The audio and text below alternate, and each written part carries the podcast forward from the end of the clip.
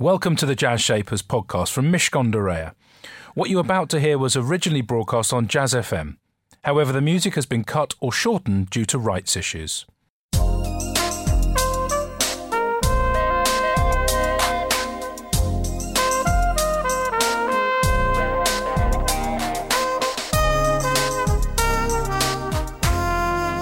This is Jazz Shapers with Elliot Moss on Jazz FM. Listening colour in partnership with Mishcon de Reya. It's business, but it's personal. Welcome to another Jazz Shapers, where the shapers of jazz, soul, and blues collide with the shapers of business.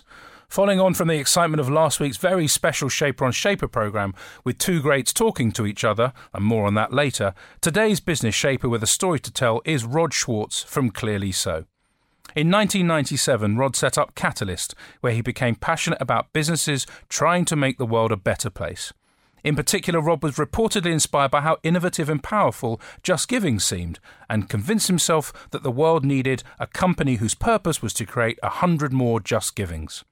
As a result, in 2008, Catalyst became clearly so, described as Europe's leading impact investment bank, and has raised over £230 million for its clients. Rod, thank you so much for joining. Good morning. Is it okay to call you Rod? You can call me whatever you like, Elliot. What would you prefer? Either. Good. Rod and Rodney, all in one go. Tell me in your own words what Clearly So is, and then we'll work backwards because there's so many things I want to talk to you about. Clearly So is really simple to explain. It's an impact investment bank. So think of what an investment bank does, and we only do it with clients that generate significant social, ethical, or environmental impact. And what we basically help them to do is raise money. And we help prepare them to raise money either from individual investors or from institutional investors. And that's what we do. And we do it all across Europe, and we're Europe's biggest impact investment bank. And you've talked before, I think, or your the way that you communicate your business is all around this third dimension Yeah. of, of investing. Because people talk about risk, they talk about return, and you're saying, can we please think about impact? Why? Why? not why do you think it's interesting? It's not just can we please think about impact. People are thinking about impact. Um, think about it this way. When I did enter the markets, people only did think about the two dimensions um, return and risk. In fact, when I first entered the market, people only thought about return. But it was only in the aftermath of the very volatile period of the 1970s that people thought, oh, you know what? This volatility is not a very good thing. I think I'd like to have less of it. And then investing became two dimensional. What I contend is that in 2008, the crash, it got people thinking, actually, this system's not working so well. There's other things going on that I don't really understand. Economists call those things externalities.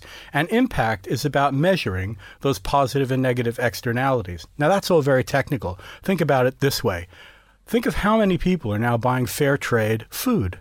People are paying extra for fair trade food. The products do not taste better, they often taste worse. Um, they don't give you any health benefits. You're just paying because you're using your wallet or, or purse to demonstrate your preferences for products that have ethical dimensions that you agree with. And that is changing consumer markets and it's changing financial markets. And that's the third dimension. Now, this third dimension was not apparent when you started in the world of the financial system because you were not. a proper hardcore expert. You were head of this and head of that at the biggest banks in the world. At what point did you have your epiphany? And say, you know what, this isn't right. The financial system doesn't work. Fairness is important. Impact is important. I'm going to change everything I do. Because you have. there was no moment of a Damascene conversion. Um, it was a steady sense of guilt and just a belief that I needed to do something different. And even when I was in my first job at PaineWebber, which is now part of UBS, and I was following as an analyst uh, the largest investment banks, I started getting involved in a charitable sector. I worked for a, a, a charity called House Foundation for the Arts. So this sense of an obligation or need to do something else but make a lot of money has been with me. I think it just took me a long time to find the courage to do it full time and as a profession. You talked about guilt, um, and I've read before about you and your family, and you, you came from an immigrant background. You're obviously American, although that accent is gentle now because you've probably been here in the UK for a while. More than half my life. There you go. So I had my which- half and half party last year. Congratulations. Um, is there a sense that your family, um, if you think about the influences in your life and where you've arrived at now, have they had a, a, slow burn in the background about what would be right for you to pursue in your life? Or is it just coincidence that they were an immigrant family, that they came with nothing and all that? Complicated question. I mean, I'm Jewish, and both my parents are Holocaust survivors, so maybe I have some survivor's guilt. Uh, I think Woody Allen does lots on Jewish guilt and how that plays out, so I'm sure I have been shaped by that. I also went to a very religious school when I was young uh, called the Yeshiva, and in that school, I would have had the morals of the Bible um, impressed upon me actually, I was expelled then at 15, so it wasn't uh, in all ways a very successful impression. On the other hand, I do think that we all have a need, or I feel a sense of need, to do something positive in the world. There is a Hebrew word for it, or a phrase, it's called tikkun olam, uh, which means, I guess, in a sense, to perfect the world, to make it better. To heal it. To heal it, I think that's a better word. And I feel that sense, and I think I have always felt that sense. And it's ironic because I was once asked about 10 or 15 years ago why I did this. And that phrase just popped into my head, and I probably hadn't thought of it since I was expelled from yeshiva at 15. And the interesting thing, again, just to, to, to share this, is that in addition to all the things, and you set up your first business in 1997, I think it was. Yep. Yeah in addition to all these things, and we're going to come to the core of the business, you have been the chairman at Just Giving, which many people will be familiar with, the chairman at Shelter. Uh, uh you've been a non exec director in all sorts of different charitable things. So you haven't, you have gone full force into the world of hold on a minute, I really want to contribute. But tell me about the 97 moment and why that happened, that ca- the, the, the, the formation of your first business. I think it was just a negative thing. I think I just couldn't carry on working in the city anymore. I'd like to feel as if, yeah, I did this and I had this great moment, but it wasn't like that. It was a gradual extraction of myself from doing things that were just about making money. Having said that, I, have nothing against making money. I, I, I, think it's important for people, especially those who live in London, to make money. But I think that life isn't just about that. And uh, in addition to some of the organizations you've mentioned, I have tried to stay in the commercial world as well. And I think it's the combination of the two that I think has value for me. However, I just thought once I passed 40, and I guess I was 40 in 1997, I wanted to dedicate a lot more of my time to trying to make a positive difference in the world. And, and just to, can I talk a little about Just Giving? Because sure. that was quite interesting. So your listeners will be familiar with Just Giving and what it does. And that experience was eye opening to me. Being chair of a large charity was not. It had some very depressing moments and some really frustrating moments. But here was a business that was run by two amazing women, founded by two amazing women, which makes it unusual, actually. And in the spirit of the time, let me say they're both foreign born one from Belgium, one from Pakistan. Uh, so when we think about this government's immigration policy, I think we should reflect on that. But that's, that's an aside. Just Giving was a business that had deployed the kind of best of capitalist techniques, uh, entrepreneurial techniques, built a really great business, but also changed the whole world of charitable giving. And through its platform, raised over $6 billion. So if you think about it, the 5 million that went into Just Giving from investors in the early stages created a business which in and of itself was successful. So it sold last year for almost 100 million pounds. A successful investment. That's all to the good. But in addition, it really made a positive impact on the world. And my motivation for setting up Clearly So was to create a hundred Just Givings and help facilitate their development by getting them the money they need to succeed. Stay with me for much more from my business shape today. That's Rod Schwartz, and he'll be back in a couple of minutes. But first, talking about the world of finance, you probably heard about cryptocurrency and bitcoins and the like. But what is it exactly, and what do you need to be aware of? Our latest news sessions podcast with Paddy O'Connell, which can be found on all of the major podcast platforms, it's all about that. And here's a taster just for you right now. The News Sessions with Paddy O'Connell in partnership with Mishcon de Reya. It's business, but it's personal. Jazz FM. Hello, welcome to the news sessions. I'm Paddy O'Connell. In the past few years, whole currencies have been invented called cryptocurrencies, which have absolutely nothing at all to do with the bank of any country. Today, we're going to open the vault of mystery about something now worth billions of pounds to ask what's in it for you and what about safety and tax. Here from law firm Mishcon de Reya, our tax lawyer Helen Cox. Hello, Helen. Hi there. And cybersecurity lead Joe Hancock. Hello, Joe. Hello. How safe is it now for people? The currency itself is, is very safe. It's how you store it. And what we see around cryptocurrency, like we see with all kind of digital issues, is, is old crimes in new ways. There's frauds, there's thefts, there's all the problems you'd have if you were holding a large amount of cash or, or you had uh, another type of, of online bank account. We do see lots of issues around you know, uh, wallet mechanisms, so you need an online wallet or an electronic wallet to, wallet to store these currencies in. And those are vulnerable to all sorts of problems. They're vulnerable to something being installed on your computer system or mobile device that extracts these funds. And we see people out there who are actively trying to, to defraud people in the same way as people are actively trying to defraud people who use online banking. So the currency itself is intrinsically safe. It's a, it's a computer program uh, like any other, in the same way if you were making an electronic transfer, it's safe. It's the security around the end of it. Um, just in the same way as online banking, you need to protect you need to protect your cryptocurrency wallet as well. So, if we go back to online banking, the way it began, and the way that people began to be scammed and fished and basically have their money nicked.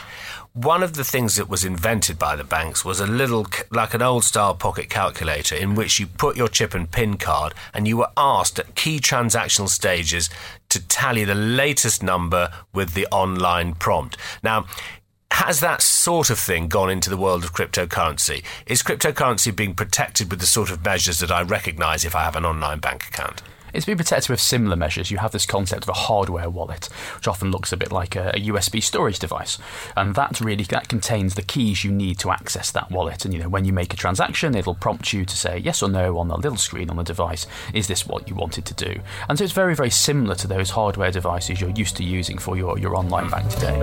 The News Sessions podcast with Paddy O'Connell from Mishcon de Reya. Find more of the News Sessions podcasts dealing with key legal matters on iTunes We've had so much great feedback on last week's special Shaper on Shaper programme featuring Maurice Helfgott from Avery Capital and Simon Woodroffe, the creator of Yo Brand, asking the questions of each other. It was genuinely brilliant to be part of it. And if you've missed it, you can find that along with hundreds of other programmes on your favourite podcast platform or also on our exclusive Jazz Shapers smart speaker channel.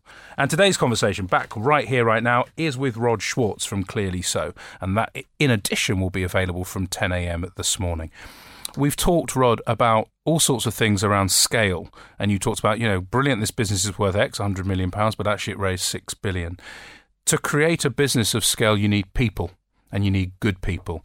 97, you started a team then. You've gone again with Clearly So as you rebranded. Tell me a little bit about how you found the right people and what they brought to you that you couldn't do yourself it was really hard to find the right people because basically we were looking for investment bankers, and investment bankers, you will know, have a high opportunity cost, and we certainly couldn't pay what investment bankers could.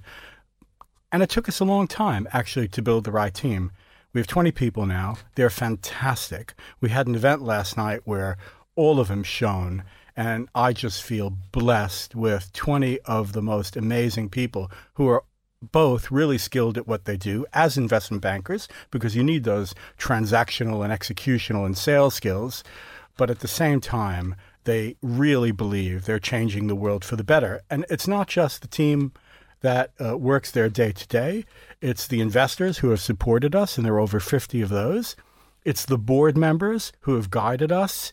We've just been blessed by people who have really created this business. And I feel very little like a founder or a CEO, more like somebody who's just been delighted to be able to watch it happen around me. And that's been a fantastic feeling. I talk to many people about the teams that they create, and in, in the world of um, for profit, purely for profit, the game is different when you're hiring people because they're you know they're not quite guns for hire, but they are they're focused on making money and the business is going to make money and so on. And a number of the people I interview then go on to, you know, have company valuations of billions and stuff and so on. And that's and maybe we will, and, and maybe you will too. But in terms of hiring, it must be easier for a business like yours because there's a sense of purpose and a sense of mission. Is that a fair point?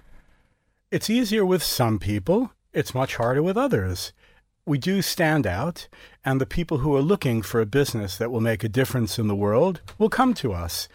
And that's great. But it also means that there are certain skill sets that are really difficult for us to find and to acquire because they have a very high opportunity cost. But you'll appreciate that. Uh, however, uh, the people who come to Clearly So have made a huge financial sacrifice. But I think one day that will be a little bit rewarded. It might not be sort of a Morgan Stanley reward, but uh, we think that we will one day maybe exit the business and people will all do well and everybody in the company has options. So that's part of it. But I think at the same time, they too feel that life is more than just about maximizing return. You want to say something to those you love and to your children that you've made a difference through your life and that's important, and that's the sort of people we tend to get. 10 years ago, uh, we were in a very different situation with regard to bankers making a difference, and it was generally negative. And I guess that politics and economics over the last 10 years, wherever you are in the political spectrum, wherever you are economically, and pretty much whichever country you're in, you've been impacted by what was essentially the collapse of the financial system as we knew it in 2008. 10 years later, Rod, what's changed, if anything? Well, a lot's changed. People often ask us what impact the crash has had on us. And it's actually had a very positive effect because, and it's a horrible thing to say, but because it made people aware that there were deep, serious flaws in capitalism as it was practiced. And this past week was quite a poetic one for me because it was the 10th year anniversary of Lehman's collapse. Lehman is a company I followed as an equity research analyst. I worked for as head of equities here in Europe. Dick Fuld, the disgraced CEO who was there when Lehman fell down, gave me my last interview. And then it was just amazing that the very same week Lehman collapsed was the week we founded Clearly So. And we just celebrated our 10th anniversary. And I just thought that was amazingly poetic. But life doesn't always work out that poetically. But mm. it really was a, a great alignment last week. And jumping forward 10 years from now, let's play that game 2028. What's the financial system going to look like? Will we have resolved the issues that are inherent within capitalism? Will politics have calmed down so that we're not all checking our phones every three minutes for another incredible announcement by the president or a prime minister of a country? Who on earth knows what will happen in 10 years? There's lots, I think, to be quite depressed about right now all we aim to do it clearly so, and all I aim to do is just do what I can do to make the world a better place. And I think that our practical approach to making the world a better place really resonates with people. Lots of people want to do good, but it's it's getting the balance right between good intentions and proper execution. And that's what we're about. And I want to talk about execution for a moment, just so people understand the kind of businesses that you're raising money to invest in. Uh, a couple in front of me. There's Bulb, the renewable energy retailer, which has been in the press recently because it's just done a, another raise, which gives it a big valuation. Super Carers, I believe, is one of them. Adam was on this program. I not, heard that program not that long ago. You got Oddbox in there, uh, which is the wonky fruit and veg box scheme, which I love. Uh, you got Qbot in there. Um, are there? Uh, do, do, you kind of fall in love with these? Because I've I've always been interested in in ethical investing, and I get excited about doing good as well as making money. Does it feel the same? From, I fall from an emotional point of view. With every single one of these businesses, the question I most commonly get asked is, "What's your favorite?" And the truth is, I kind of love them all. I mean, you mentioned Oddbox. We actually buy Oddbox. We've just increased our order from one to two fruit boxes a week, so we love the Oddbox in many senses but it's a really cool business because so much food gets wasted and it gets wasted for ridiculous reasons like the apples are not sufficiently red or the bananas are not the right color which is absolutely ridiculous when people in the world are starving. And i think that will be a good invest- investment. On the other hand bulb energy which you mentioned was a client that came to us a year or so ago looking for money at the time, we thought the valuation was high uh, at uh, 60 million post money, but they've just raised another 60 million at 411 million post money. Proving the point that you can do really well at the same time as you do good because bulb energy is 100% renewable and also does really well by its customers, as Trustpilot suggests. And I love those companies that are changing the world and at the same time rewarding investors. And hopefully, all investors will start to move in that direction. And that's what we're about. My final chat with Rod's coming up in a few minutes. Plus, we'll be playing a track from Earth, Wind and Fire. That's coming up very shortly. Jazz Shapers on Jazz FM. In partnership with Mishcon de Reya. It's business, but it's personal.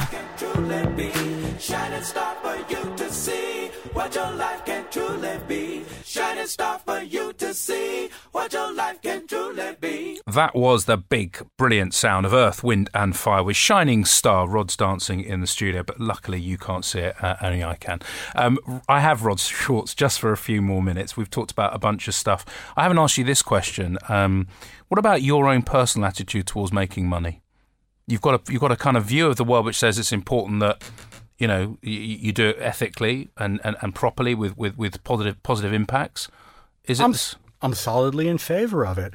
I just think that what you want to do is make money in a way that doesn't destroy the planet and in a way that is beneficial for society. And if people out there, your listeners, are thinking about what they can do, just start to use that lens through which to see your investment portfolio. Mm. You will do no worse than you'll do in the mainstream but you'll actually feel a lot better.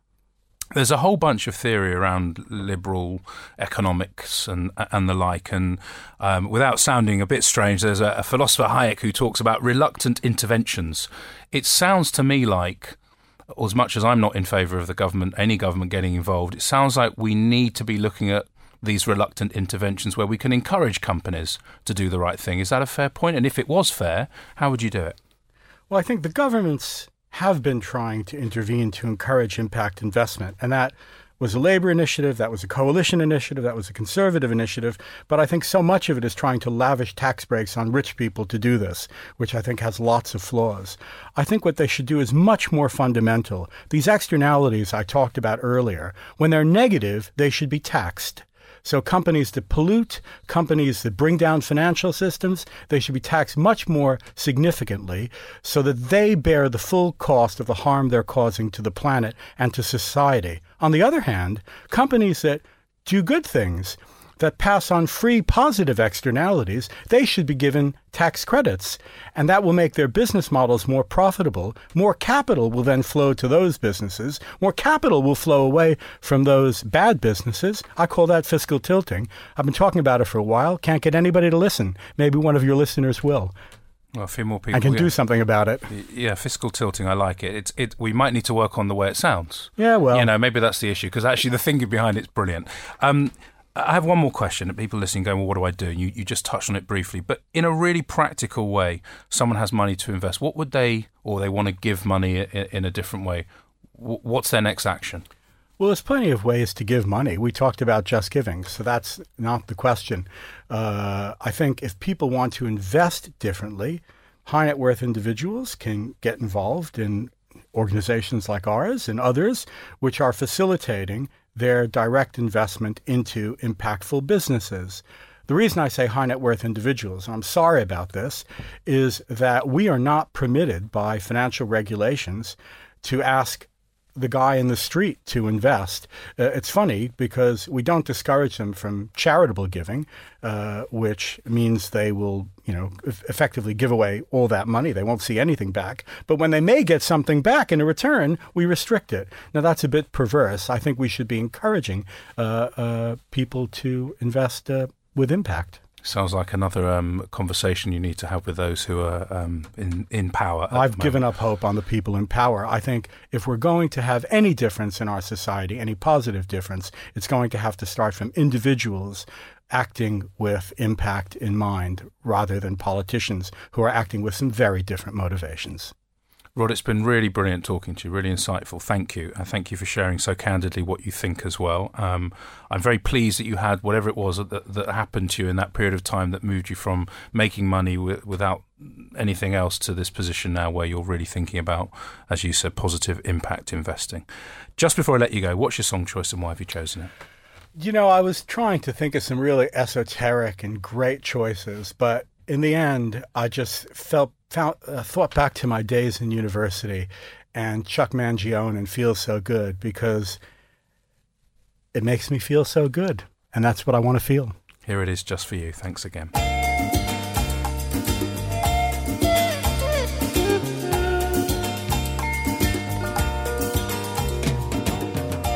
That was Feel So Good by Chuck Mangione, the song choice of my business shaper today, Rod Schwartz. He talked about a Hebrew phrase, tikkun olam, healing the world, and talked about making a difference. He wanted to do that, having been inside the world where he was just making money.